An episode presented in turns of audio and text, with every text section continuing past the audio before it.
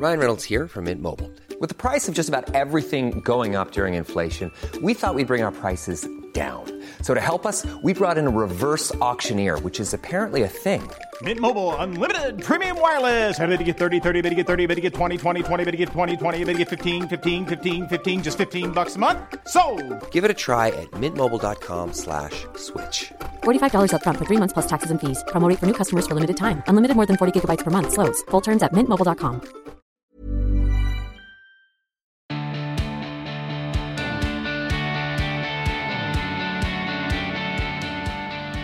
Hello, hi, and welcome. I am your host, Emma Guns and in my nearly 20 year career as a beauty and health writer, I have interviewed a lot of people supermodels, entrepreneurs, authors, celebrities, and doctors. And many of these conversations had a real impact on me, and I'd come away feeling inspired, excited, informed, and really empowered. And at the back of my mind, I'd always think, I wish I could just publish the tape so people could really feel that conversation. Well, on this podcast, you get to feel the conversation. I talk with experts, guests, and a few friends who I hope will inspire, inform, and empower you, and maybe also challenge you, whether you're looking for self help, self improvement, beauty advice, health insights, business know how, or just some good old fashioned life advice and a bit of a laugh. It's all here. Welcome to the show. My guest in this episode of the podcast is Dr. Nate Zinsser, a sports psychology expert and director of the Performance Psychology Program at West Point, the United States Military Academy. Do you feel confident? This is my question to you. Are you the most confident version of yourself? Would you like to be more confident? Have you ever felt confident? Yes, you guessed it. We're going to be talking about confidence and how to access it in this episode.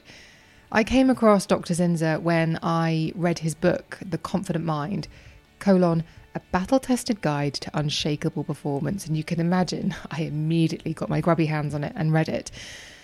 And within a few pages, I knew instantly he would make a wonderful guest on this show. He was someone I was desperate to share with you, my most excellent listeners.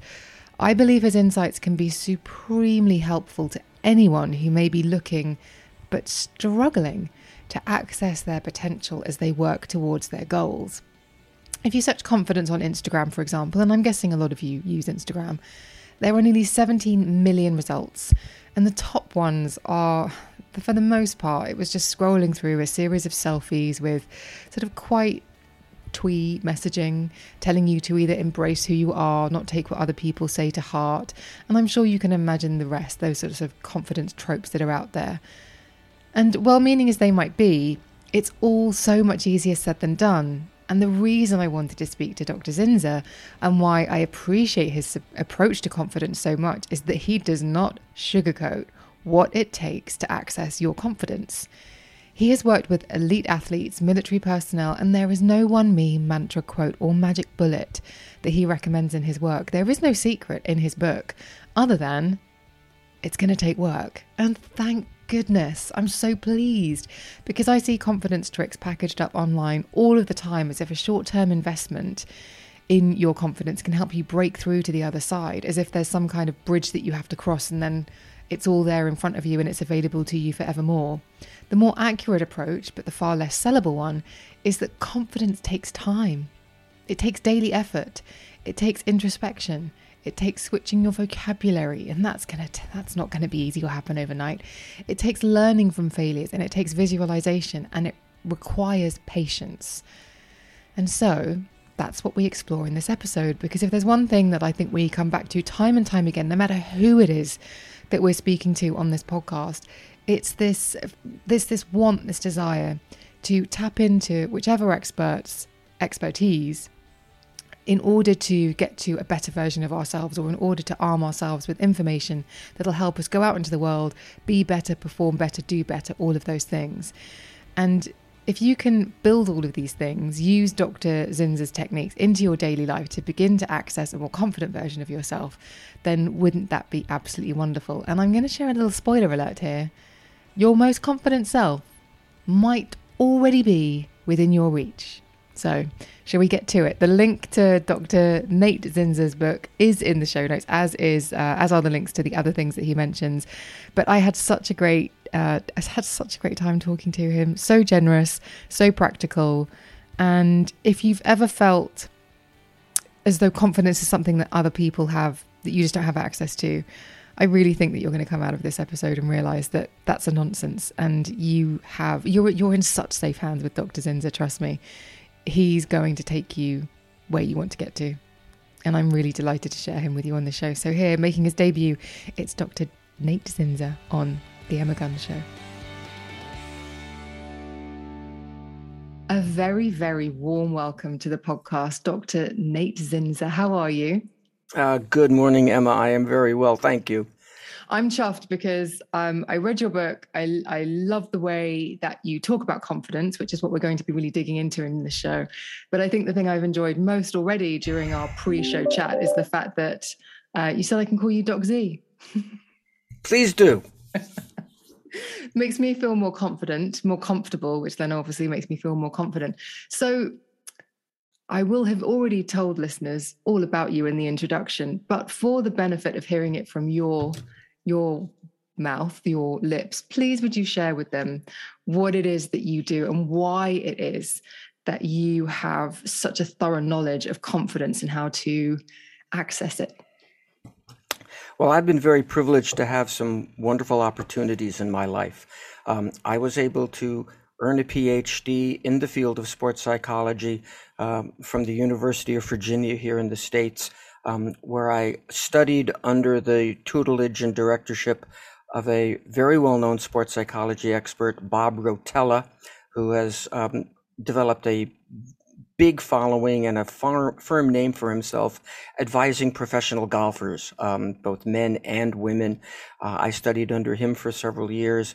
And then after teaching at different university systems, I was offered the opportunity to come here to West Point, to the United States Military Academy, to help a newly emerging and very cutting edge program of support for our young men and women who are training to be officers so that I could teach them a lot of the intangibles about human performance confidence, most obviously, in the face of repeated setbacks and difficulties, which is what we experience in this imperfect physical world of ours, to teach them how to focus and direct their attention appropriately amidst all kinds of distractions, which again the world presents us with time and time again, and to help them become composed and energized despite lots of stress, lots of competing demands, and the ongoing fatigue that is part of a you know military cadet officer in training's life. So I've been working at this job for just about 30 years now. Um, West Point is a remarkable institution. The academic curriculum is very, very rigorous. The military training is very, very rigorous. Additionally, we have a full slate of intercollegiate competitive athletic teams so you have these young men and women who are really struggling to be excellent across the board in so many demands. Um, and it's been my great privilege to have mentored many of them over the course of their years. And in the process of doing that, I've also been exposed to some remarkable um, world class professional athletes and world class Olympic athletes. Um, and so I have been blessed with the opportunity to both learn from these people and teach these people um, all kinds of things that have helped their various pursuits of success. I hope that wasn't too long a long-winded an answer. I loved it. So here's the thing: uh, listeners might be thinking, "Hmm, I don't have anything in my life like the high stress of the military personnel that uh, Doc Z is dealing with every day. So, do I even have any business trying to channel confidence in the same way? But it applies to anyone's life, does it not? I, would certainly say so. Um, and I think your listeners probably have considerable stress, considerable distractions. They're facing considerable setbacks in their own personal and professional lives. Um, yes, we can put some of these Olympic and professional athletes up on a pedestal and say, oh gosh, how remarkable they are. Um, they will, however, happily step down from said pedestal, happily shake hands and give a hug to any of us and say, you know, you're dealing with stuff too. And I respect your life. You know, you're the stay at home mom.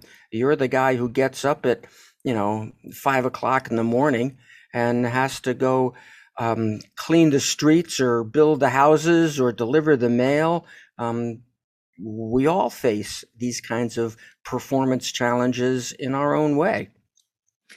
Now, one of the things that I really came to my mind when I was reading the book, The Confident Mind, is how it's almost cultural, and I would say perhaps even more so in the UK, to be self deprecating, to not celebrate one's abilities or talents, but to perhaps even be hyper critical of one's flaws, faults, and the things that might hold them back. So you spend more time thinking about the negative than you do about the positive. And I thought that might be a good starting point because is that really one of our first barriers to accessing the confidence that we do have access to?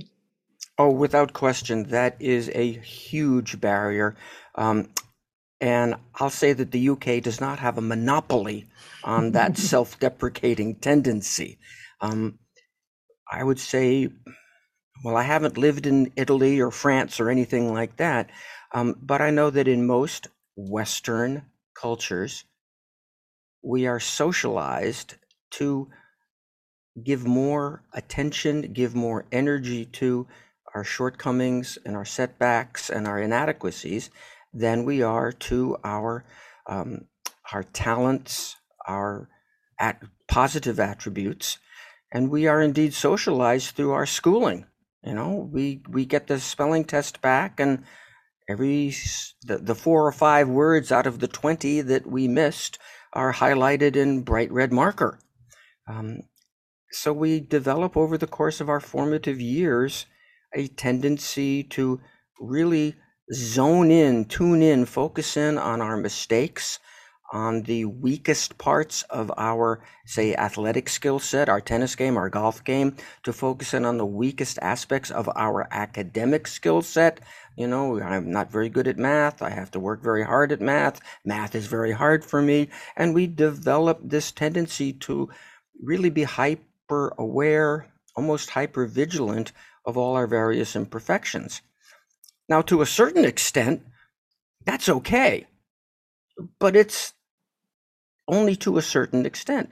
There is a point at which that sort of slant, that self deprecating tendency begins to work against us.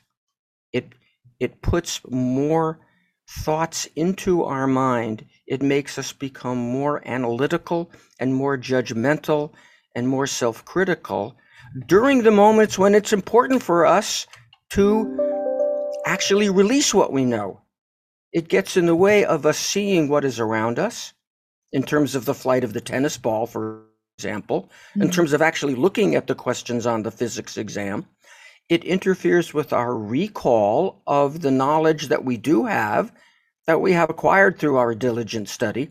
And I'm, and I'm assuming everybody has done the diligent study here. I'm not saying that you can't do that. You got to do the diligent study. And then that, again, that tendency to be um, hyperanalytical, hypercritical, hyperjudgmental interferes with our brain just delivering to our our eyes, our muscles, our body the precise instructions in order to hit that tennis ball or to work out that physics problem. So we have to honor our inner workhorse, so to speak, but we also have to honor our inner racehorse and give that a chance to work. So I guess we have to be we have to really get into tune with ourselves and be honest both about the things that we need to work on and the things that perhaps we are good at but still need to work on absolutely and it's it's so remarkable to listen to you know any one of my students any one of my trainees who admit that boy i'm really not very good at letting in the good of my life i've i've heard that exact statement you know, from individuals who are training for their third Olympic team. They would not have been in a position to compete for a first or a second, let alone a third Olympic team, if they weren't pretty darn good at what they do. But this tendency to overlook our the best aspects of ourselves and to be as you put it more self-deprecating is so well ingrained in us that this individual, you know, finally admitted yeah, I got to be better at letting in the good, at acknowledging that, yes, I just achieved a personal record um, in this particular strength event. I just achieved a breakthrough in my um, technique here. Um, and I'm quite certain that it was the de- ability to look for the best in yourself, to honor the best in yourself, that contributed to that individual's Olympic medal. Uh, I heard someone describe it recently in an interview saying that if you don't enjoy the successes as they happen, they aren't like investments that accumulate and you can enjoy them more so retrospectively. But you have to enjoy them in the moment because it wanes. You ha- absolutely have to enjoy them in the moment. Enjoyment of your progress, enjoyment of small successes, that emotional con, uh, component of enjoyment is basically like glue, and that cements the memory into your longer term memory. And so it's easier for you to go back to it. It's easier for you to bring it up. It's easier for you to live in the certainty of those accomplishments if you've really allowed them, allowed yourself to enjoy them rather than discount them. And conversely, if you invest a, a large amount of emotion in the disappointments of your past, you cement those memories into your long term storage, your long term hard drive. And boy, is it easy to get people to talk about their setbacks, their disappointing losses. Some people have even convinced themselves that I really need to remember that horrific failure, the sting of that loss, in order to motivate me to continue training. Um, I question the universal value of that in my work. And I've seen a lot of people say, hmm, maybe it's better for me to energize myself through the sense of eagerness and joy and excitement of what I could do rather than try to motivate myself through the pain and agony of something terrible that happened to me last week, last month, or 15 years ago. I've been very honest with listeners on this podcast about some of the um, challenges that I have been through in terms of mental health and struggling with some self-sabotaging behaviors. And I know that the the biggest thing that is in my way at most times, usually, is me. And sometimes I'm the obstacle that I need to either get over, get under, get round, or get through. Is that pretty much the same for everybody? Is that usually where it starts? I think that is where it always starts. It can ooze out into other areas, and certainly there's some objective difficulties that we all face. Um, as they say in the military, the enemy always gets a vote. Um, unfortunately, right now in the small nation of Ukraine, the Russians are discovering that the Ukrainians get a vote in their uh, geopolitical actions. Okay, the enemy gets a vote. There are things that happen in the world, but it is our reaction to those things, our response to those things that we have tremendous power over. And we, when we get better and better at exercising that power, the outside forces lessen in their um, intensity over us.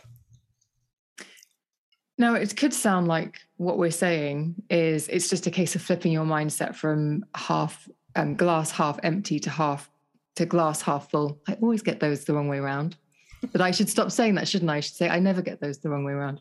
Um, is it as simple as that? Is that literally where you can begin? Is just to try to think, just shift your vocabulary shifting one's vocabulary like that is tremendously important. Um, I never use glass half full, glass half empty. I always think, well, I'm just part way next up. I'm part way toward a full glass, um, and I'm always looking for the full glass. Um, yeah, it is a matter of flipping the vocabulary you use, and words are just so powerful. Um, the difference between saying to yourself, "I'm excited" versus "I'm nervous." Or even I'm eager versus I'm excited. Just the, those three words that we tend to use almost interchangeably have tremendously different impacts on our emotional state. Um, so, becoming more sensitive, becoming more alert, really looking at your language is hugely important. And it is, in so many ways, as simple as flipping a switch. But that doesn't mean it's easy. And you have to flip that switch over and over and over again. Um, in one of the chapters of the book, I describe, you know, some very simple techniques for talking back to your own negative voice. That voice in the back of your head that says, "Why did you do that? You could have done so that so much better. Oh gosh, you better not mess this up." You can always talk back to that voice and basically get the last word in, win the argument, um, the way you might have done so with an obnoxious sibling or you know somebody else in your life. The technique to do that is rather straightforward. But the difficulty is in accepting the fact that you're going to have to do it over and over again. There's no single decisive victory that you can win over those particular enemies. It's more like an ongoing insurgency that you have to fight. Second point is you have to realize that everybody is going through this. Even the so called remarkable champions, you know, the Serena Williamses of the world, they have their own negativity. Don't think for a minute that people at that echelon of success are bulletproof and they don't have their own well developed internalized voice of fear, doubt, and insecurity. She's got it. We all have it. She's just pretty good at working on it. Um, if you're as good as she is, well, you give yourself a chance to be as good in your world as she is in her world. And I think the third thing to realize about that negative self talk is that it's always going to hit you where it hurts. It's going to know that, yes, you're the most insecure about your.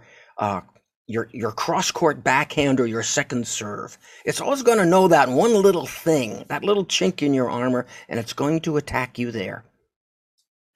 But if you're simply willing to acknowledge that it happened, stop that voice when it took place, replace it with something else that you have been diligently observing, some of your episodes of quality effort, some of your episodes of small success, acknowledging your progress in certain areas, you will always have an argument with which to get in the last word.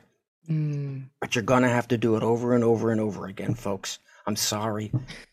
I, I, I can't sugarcoat it for you. It's one of my favorite sayings is consistent effort over time equals results. That's that's yes. It's not sexy and it's not going to make me a billionaire.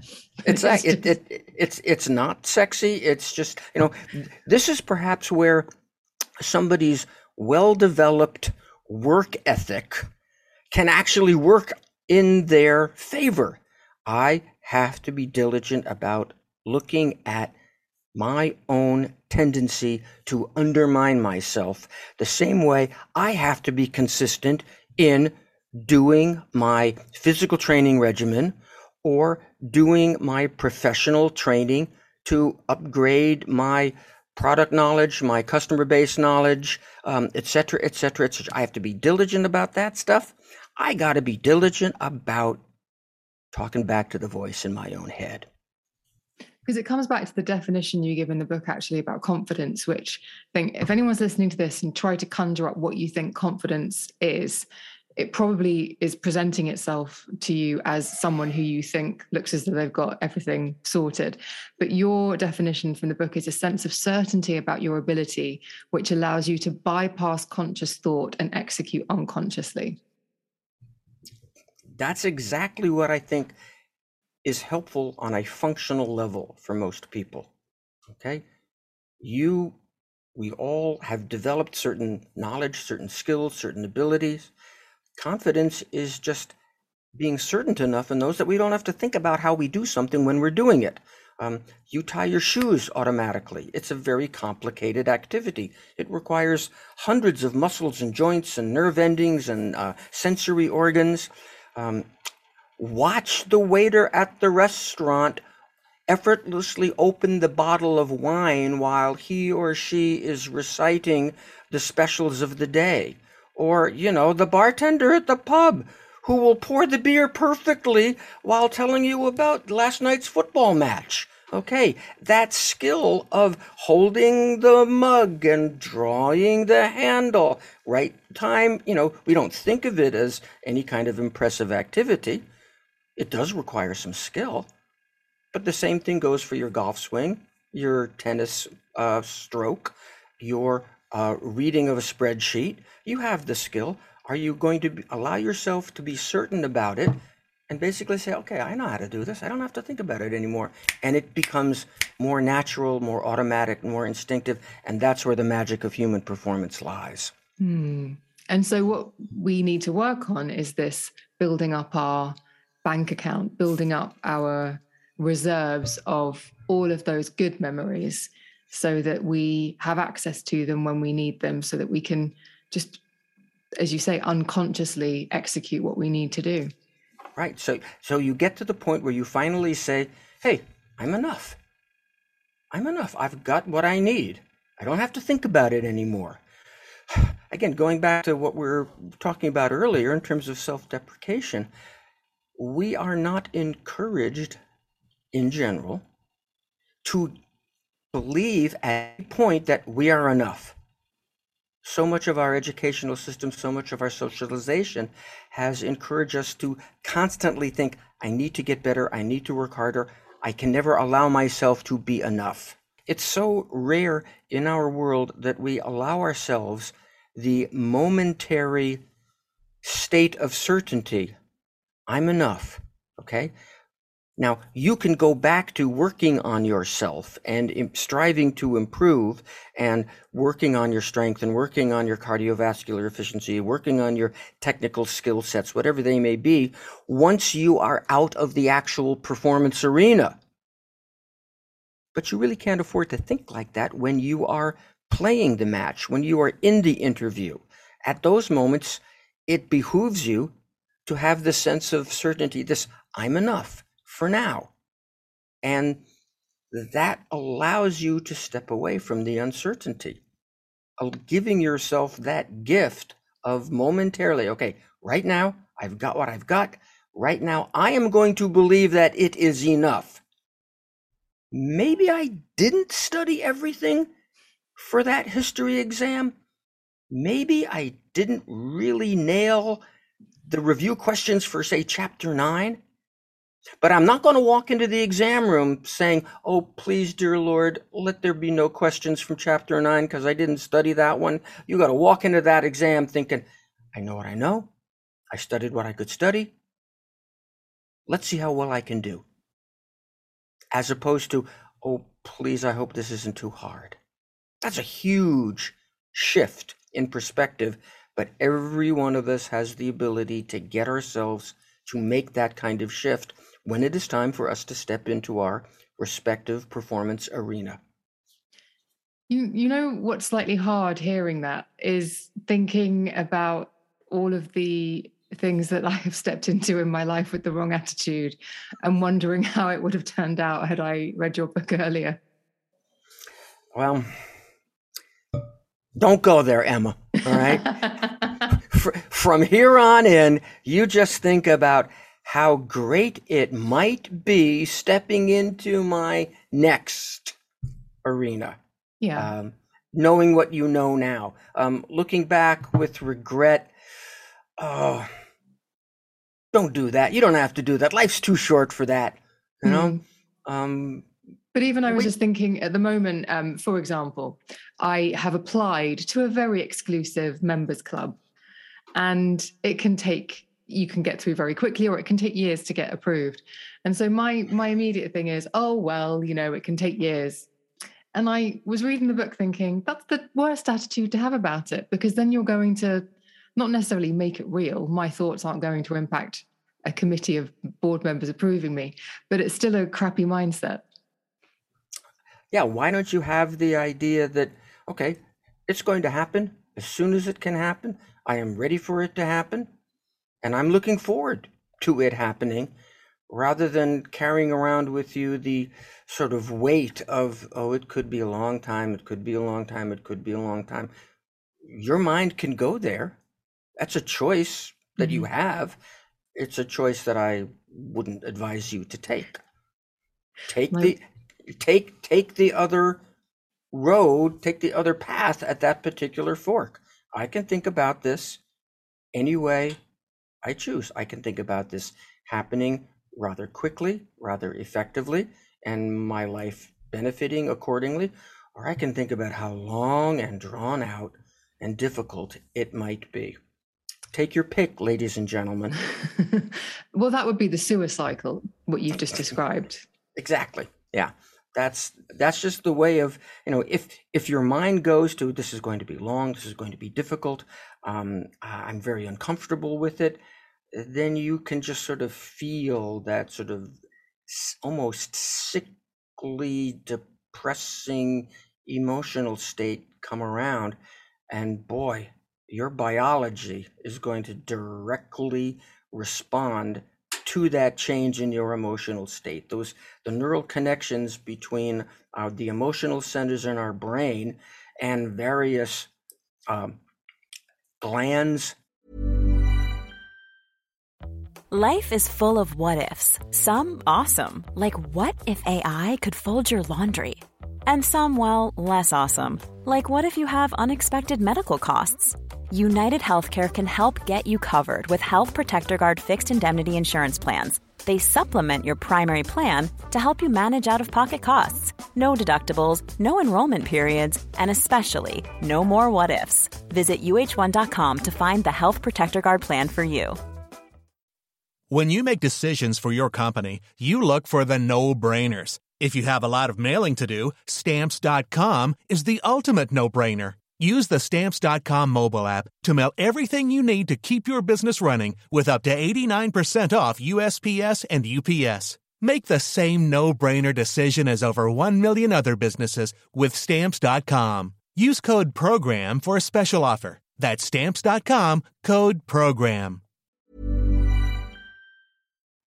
our heart, our lungs, everything adjusts accordingly.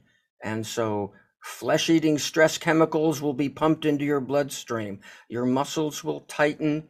Your heart rate will change depending on how those emotional centers in your brain have been stimulated by the conscious thoughts that you have chosen to entertain. And I use the word chosen deliberately. And naturally, as our body goes into that particular physical state, it's going to affect our execution. So let's understand that that is happening pretty much 24 7. I mean, we are biological entities. Our bodies are a function of so much of how we feel, and how we feel is so much a function of how we think. So let's be grown up about it and see if we can put our minds in a in a condition, in a state where, okay, this is this could happen. This is a good outcome to think about. Let's see how well we can prepare ourselves for that. Let's see how well we can execute here. That changes your mood. That changes the physical state that your body is in. That physical state probably is going to put you in the best possible condition to execute, perform um, wherever you happen to be. And so there's some daily work that we can do, isn't there? To build up that bank account, to build up those mm-hmm. reserves. Because if it doesn't come naturally, if you are perhaps m- more of a sewer cycle thinker, then it's going to take this daily consistent work to build up those reserves so that at some point there's a tipping point and you begin to move into the success cycle way of thinking. Yes, it is a matter of daily work. And I hope that W O R K word is not the worst four letter word in anybody's vocabulary. It's going to take some attention to how you think and a deliberate choice to change how you think. At the end of the day, will you look back at the day and perhaps record either you know on a piece of paper or on a notes app or somewhere um, a, an episode or two good effort that you put in during the course of the day? Did you indeed face up to your procrastination at some point in the day and get something done that you really weren't fired up about doing, but you did it anyway because you knew you had to do it? You should give yourself credit for that. That is a little deposit into your mental bank account. Okay? Looking back on the day again, was there a small success that you achieved? Did you get something right? You know, did you perform a function at your job, even if it is a regular to be expected function? Did you perform it well? Give yourself credit for that. Notate that on the paper. That's another deposit into the mental bank account. And if you can look back on today, look back on yesterday, is there a sense that you're getting better at anything? Are you making progress? So, just that little daily reflective exercise is one way to build your bank account, build your collection of memories so that you have more to feel certain about when it's time to step onto the tennis court, step onto the pitch, step into the um, interview room, or even have to, you know, step into the argument between your kids and separate them and get them to behave. Um, whatever it is, if you give yourself steady credit for the things that you are doing well, however small they may be, you equip yourself mentally and emotionally to perform with more confidence in the future. That's just one of the simple daily practices that we can use to build our mental bank account. And actually, just taking us back to something you said earlier about we all maybe in our upbringing picked up bits of baggage along the way that maybe weigh us down in a way that takes us down the sewer cycle. Does it matter what that baggage is? Do you have to identify it and, and before you can move beyond it? Or do you just have to acknowledge that it's there and continue forward anyway? This is a debate that many psychologists will have. Um, I am of the opinion that it's perhaps less important to dig back into your past to identify the source of some of this stuff. Um, it's less important to do that than it is to right now in the present make a constructive decision about how to think. Okay? You can do the digging into your past and maybe you'll learn something about something that happened at some point when you were a youngster. But even when you get there and get that answer, you're still going to have to make the right decision in the present about being constructive. So you might as well start being constructive now. You might as well be, start being constructive now. Um, one of the one of the things that I find so interesting in my work is people coming to me with the question, um, why do I have so much trouble with this? And this being anything, why, you know, why am I having trouble um, in this course? Why am I having trouble with this part of my sport? Why am I having trouble with this part of my professional work? Um, and I'm always confronting them with how valuable is it? How useful is it for you to be preoccupied with that particular question? The why, the why, the why, the why. You can go down that, and this wonderful um, search engine in your brain will search for answers to that question. Why is it this so difficult? Okay, you may get an answer to that question. You know, it's kind of like doing a Google search. You're going to get a couple good answers, but boy, you're going to get a lot of garbage at the same time why not ask a different question? And that question being, how can I get this right quickly and easily? Pursuing that question, I think, has much more utility and much more value to people in this world today than the answer to the question, why is this so hard for me? Once you have the answer to the question, why is it so hard? Then you've got to start looking at how to do it more readily, more quickly, more easily, more effectively. What? How about just putting yourself to that latter question right now? How can I get this right? What do I have to do to improve with this most uh, constructively, most easily, most readily? How can I get this right now? That's a much more useful question to pursue. It's uh, there's a brilliant quote I read of yours, and I can't remember whether it's in the book or in an article that I read, but it is: "Is your present way of thinking consistent with the level of success you'd like to have?" And ever since I read that, that's been such a great check-in. When I can feel myself spiraling, I think, "Hmm, is the present way that I'm thinking consistent with the level of success I'd like to have with this?" And if exactly. it's not, I try and shift it. Right. Uh, that that question is basically a guideline for, wow, I would say 80, 90% of what I do all day long with any kind of uh, student or client. You know, what is it that you want to accomplish? Well, I want to get to this level in my profession. I want to get to this level of competition or achievement in my chosen sport, whatever it is. Okay, that's where you want to go. Do you think about yourself consistently consistent with that vision? Is the quality of your thinking consistent with the level of success, the level of performance that you want to have? If it is, great, keep doing it. If it's not, well, let's change our mind a little bit so that how we think is consistent with how we want to be and what we want to achieve in our personal and professional lives. What about external feedback when it comes to matching? Okay, so you've got to match. Um, is the way that you're thinking consistent with the success you'd like to have? But then there can be noise and chatter around you that can sometimes impact those things.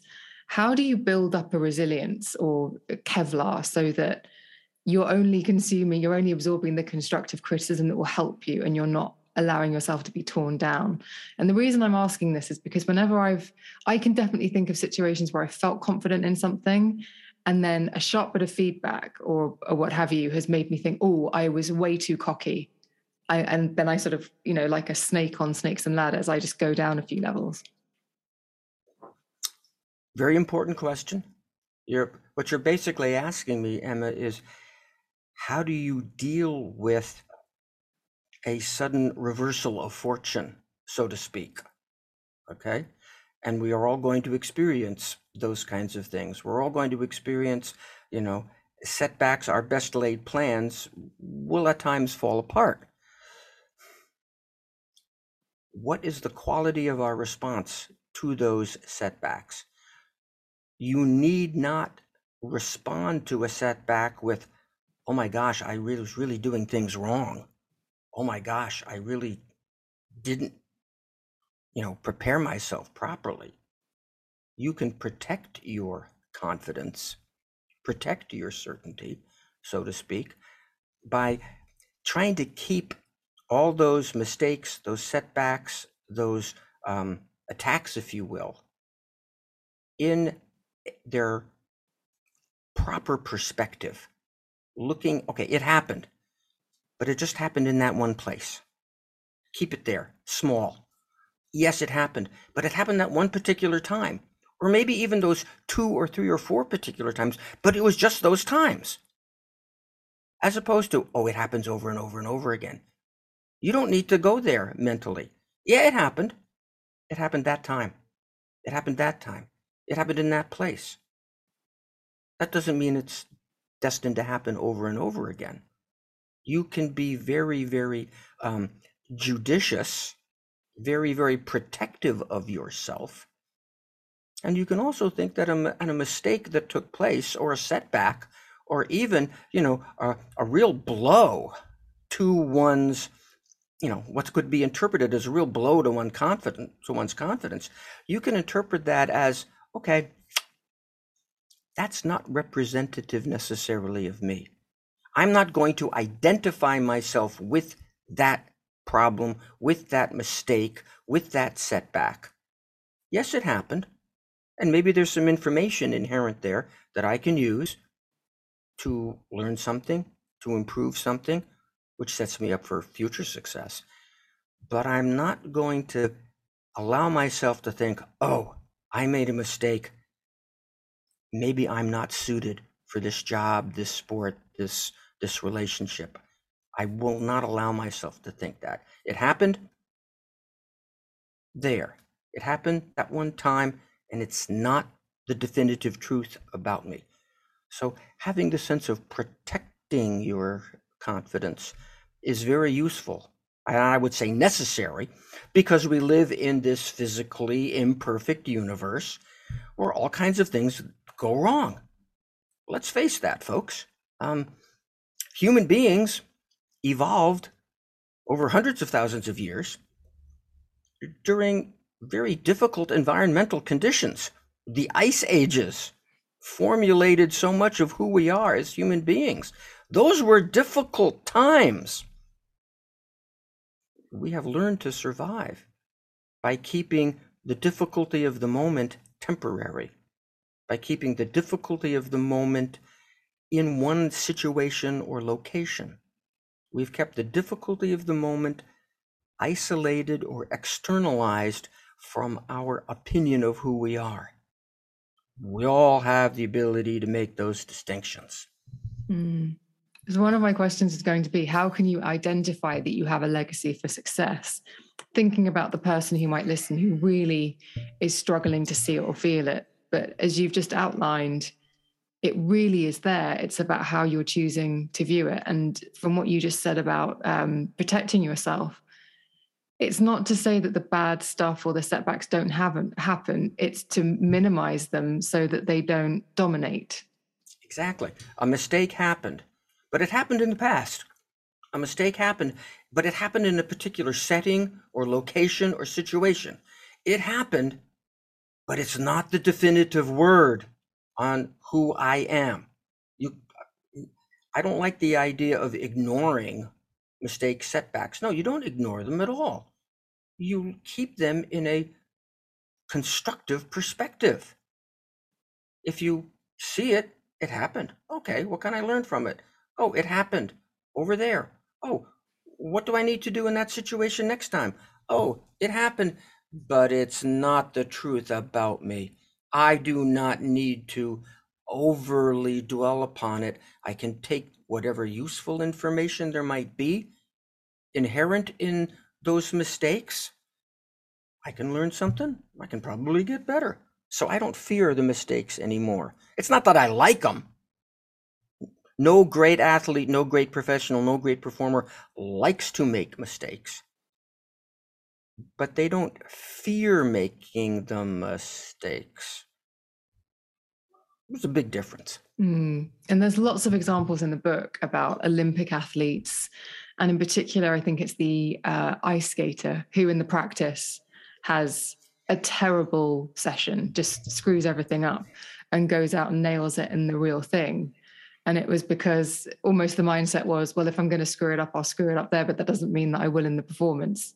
Exactly. Um, what happened in the warm up doesn't matter. I have enough sense of myself having executed very well in other moments and at other times, I'm going to think about those rather than I'm going to think about how difficult the warm up was. Uh, and that and that does bring us to visualization. I know we've talked as well about um, the physical impacts that our thoughts can have on the body, but again, a great example in the book is when uh, a sprinter, I believe it was, was hooked up to all the machines and was just asked to visualize running the race, and the tendons were twitching, I mean, obviously lying on a table, but the muscles were responding to the visualization in the order of which the body would have been moving. Yeah, that's a remarkable piece of research, which, ladies and gentlemen, took place back in the 1930s. Um, we have, with, with very primitive electromyographic equipment, that's equipment that could measure electrical activities in muscles. These days, we have far more sophisticated um, methods uh, to look at physiological functions, but the proof is, as you pointed out, Emma, if you vividly imagine the execution of any movement skill, um, sprinting for 100 meters, or serving the tennis ball, or stepping up to make a basketball shot, or whatever it is, if you vividly imagine it, your brain is sending signals down to your spinal cord, out to the various nerves that activate muscular contraction, and you're going to get a little bit of that same command to the muscles to contract and relax in the sequence that they have to contract and relax when you're actually doing the activity. Um, according to one study that I cite in the book, you activate about 25% of the signal strength when you envision or visualize any kind of activity. Now, by doing so, you are giving your nervous system repetitions of the skill that you wish to perfect. And if you want a good first serve, second serve, whatever the skill is, it's all about repetitions. Okay. Why don't you give yourself quality mental repetitions? That is a way of literally rewiring or streamlining the wiring in your nervous system.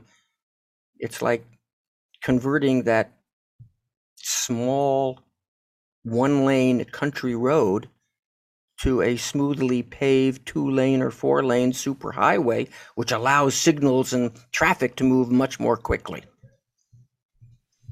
and the, and the other thing about the visualization technique is don't is to be in your body, not looking at yourself doing it. That's another crucial one, isn't it?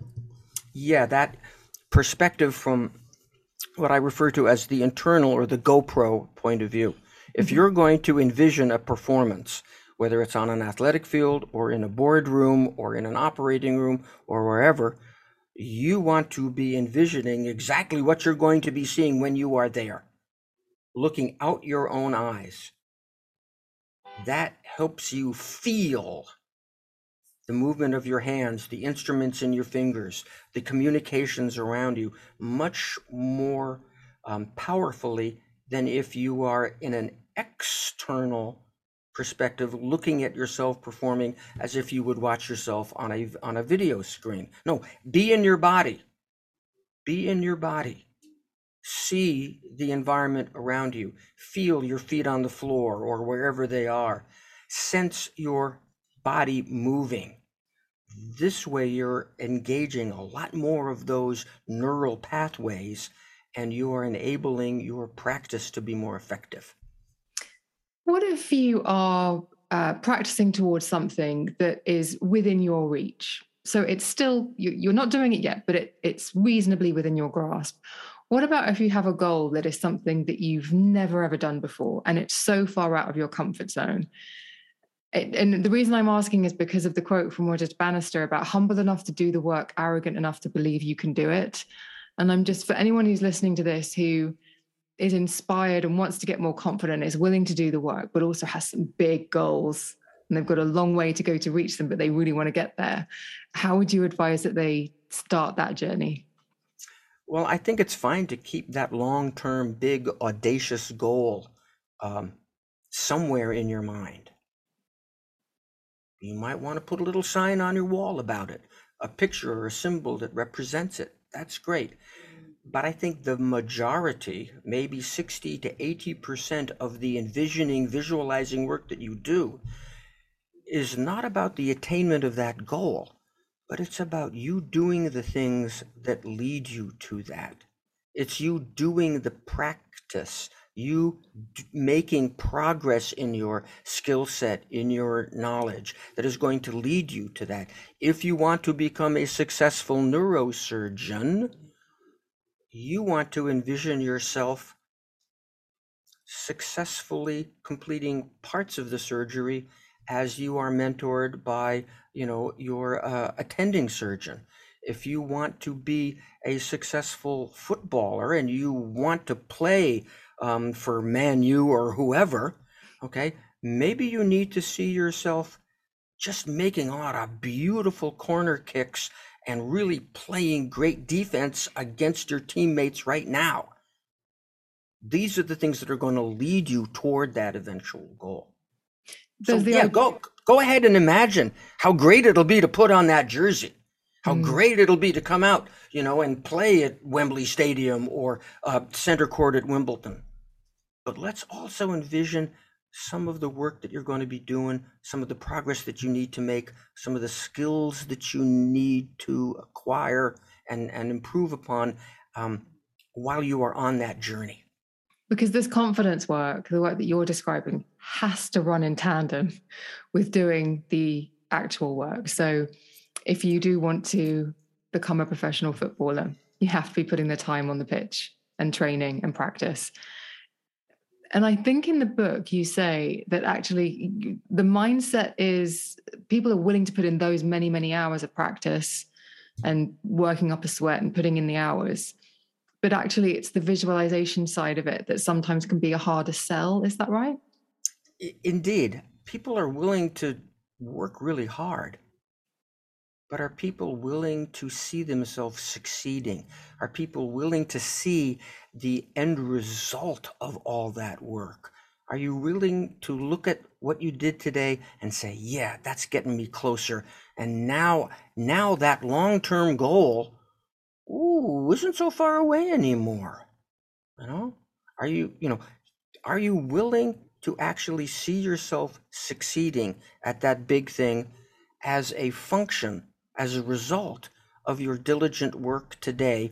Or are you going to be like the average individual who's going to say, Yeah, I did a lot of work today, but boy, I sure got a long way to go, and I'm not certain if I'm going to make it? That's the distinction, ladies and gents. Mm hmm. Mm hmm. That is the distinction. Okay. um, uh, I want to leave our wonderful listeners who spent their time with us in this episode um, with something that I hope will really uh, galvanize them and make them want to move forward with purpose. And I think one of the things when reading the book is that the rules apply, whether it's the NFL quarterback, and forgive me, you're rattling off English and British um, sporting places. uh, very well, but I'm not very good at doing the same, reciprocating when it comes to American football. But you talk about Olympic athletes, NFL players, and obviously military personnel in really high stakes situations. But the same rules apply no matter what your journey is and what confidence you're trying to build. Everybody has these, it's these techniques that they need to use. Very true. Don't think for a minute, ladies and gents, that if you're not you know, competing at a you know Premier League football team or performing at uh, you know the highest levels of corporate responsibility, that these particular ways of looking at yourself, ways of talking to yourself, ways of interpreting setbacks, they can be just as valuable in your everyday life as they are for these people who we sometimes put on a pedestal and think of as being quite extraordinary. No, they're ordinary people like you and I. They may have a few genetic talents that we don't, but you probably have a genetic talent or two that they don't have. Let's get excited about that and see how far it can take us. Mm. What would you say to somebody who perhaps is thinking, oh, I don't know what talents I do have? Uh, do you think because we all get into the it's very easy to get on the corporate ladder and fall into jobs that maybe we're not passionate about if someone's listening to this and they're thinking I, w- I wonder what my actual talent is any tips for how they could get to the bottom of that i'd ask them the question what do you seem to be just naturally good at you know is it playing the guitar? Is it singing? Is it um, mathematics skills? Is it English skills? Is it an appreciation of nature or a, a, an ability just to discern different things out there amongst the fields and the trees and the birds and the bees? What what are you just naturally good at? That's the definition of talent, I think, or at least one way to look at talent. And then, okay, I'm really good at this. And then the next piece of talent is are you willing to develop that? Do you have a desire to develop that particular thing that you just happen to be good at? Um, hopefully, the thing that you are just naturally good at is something that you enjoy doing and you won't mind working at it. Mm-hmm. You won't mind doing a lot of it. Um, and when we merge that sort of natural, almost instinctive uh, ability at something with a joy in doing it, ooh, that can take us to a nice place. Mm. So that's so that's the question. That's the way I would I'd address your question, Emma. What if if you don't know what you're talented at? Ask yourself the question. Well, what do I just seem to be automatically good at? You'll find the answer therein. Mm. And I will just say that you talk about this book in your book, but Mastery is a great book about basically it just makes you realize hard work is worth it's worth continuing with. Because even if you feel as though you've plateaued at some point you're going to make an incremental increase in your ability. And it might be a small improvement as you get better and better and better. But if there's ever a book and it's a short book listeners and i'll put the, the link in the show notes that will convince you to keep at it i think.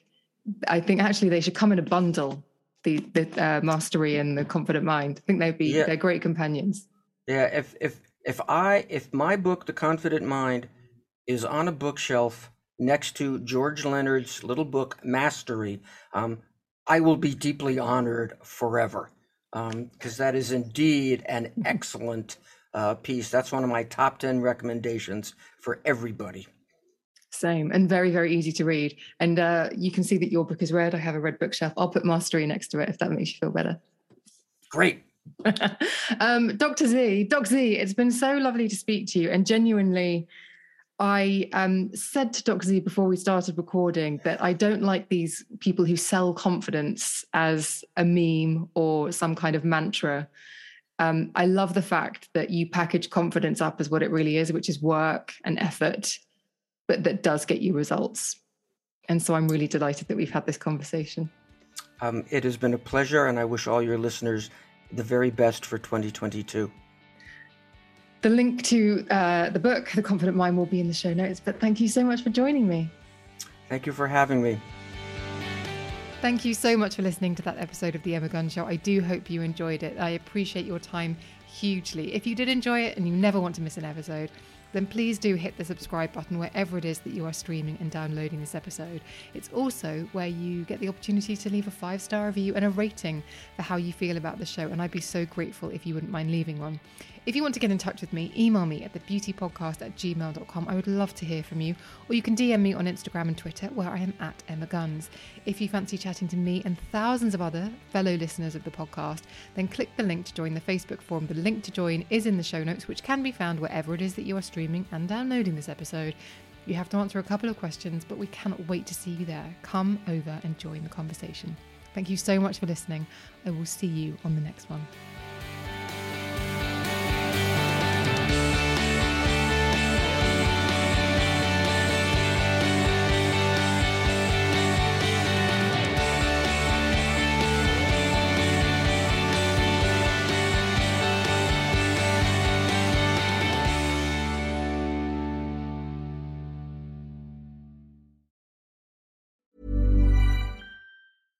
Even when we're on a budget, we still deserve nice things. Quince is a place to scoop up stunning high end goods for 50 to 80% less than similar brands. They have buttery soft cashmere sweaters starting at $50, luxurious Italian leather bags, and so much more. Plus, Quince only works with factories that use safe, ethical, and responsible manufacturing.